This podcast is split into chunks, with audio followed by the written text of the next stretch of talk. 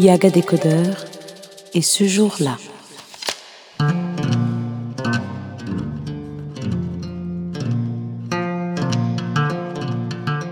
Bonjour, bienvenue dans notre podcast Yaga Décodeur. C'est une émission qui mettra en lumière les instants qui ont entouré les moments fadidiques de l'histoire du Burundi. Pour cet épisode, nous allons faire un retour vers le passé pour nous arrêter au début de 1928 et faire l'autopsie de l'Umuganuro. Cette année signe le premier acte de la descente aux enfers de cette fête semence, une institution de la vie du Burundi monarchique. C'est à cette période que se déroulent les festivités de l'Umuganuro de 1927. Le roi ne se montre pas pressé. C'est Nduwumwe qui va demander à Kanonika, le curé de Bukeye, très influent sur le roi, de persuader Mwambutsa d'observer les canons de la tradition. Une occasion en or que le père blanc saisit à deux mains.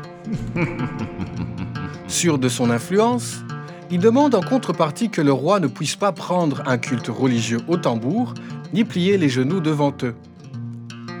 À la place de la tenue traditionnelle, c'est un Mwambutsa en tenue occidentale, en complet blanc, écrit l'historien Joseph Garama dans son livre, Le Burundi sous la colonisation belge, et son frère Kamata Ali a passé une bonne partie de la journée à jouer au foot avec des amis, lit-on dans les pages du même historien. 1929, le Moganuro dure quelques cinq jours au lieu de plus d'une dizaine. 1930, même pas. À la place, la cour se réjouit des noces de Mwambutsa avec Thérèse Kanyonga, ce que plusieurs personnes ont interprété comme une machination signée Canonica. S'ensuit une véritable croisade contre l'Umuganuro, ou ce qui en restait. Un soft power matiné de versets bibliques. La recette fait mouche. La Vestale Mukakagenda, femme mariée mystiquement au tambour pour l'entretenir, jette l'éponge pour embrasser la foi catholique. Rubera Soni, la toute dernière Mukakagenda, choisit le sacrement de mariage à la virginité perpétuelle en honneur à Kagenda. Elle va dans sa région de Wusiga pour faire foyer avec un treilleur. Les deux taureaux sacrés, c'est Masaka, le taureau, et Muhabura, ne sont pas épargnés. Le dernier, c'est Masaka, meurt en 1935 sur la colline Kigyore.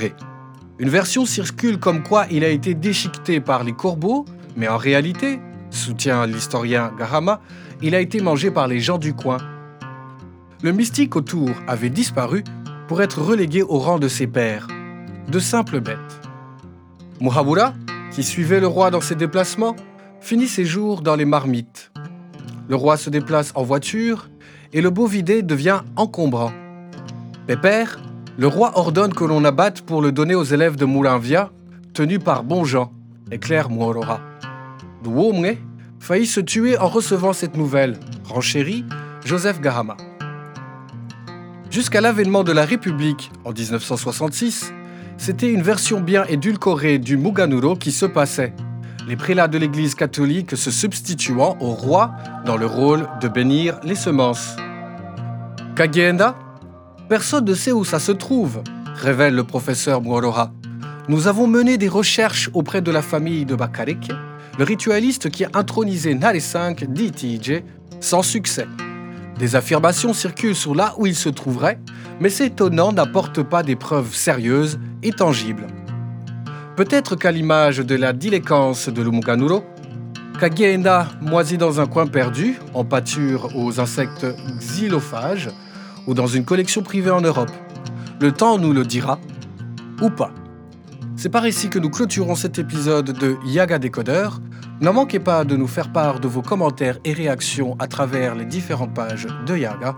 Pour ma part, vous étiez avec Elvis Sinzingayo. Au prochain épisode.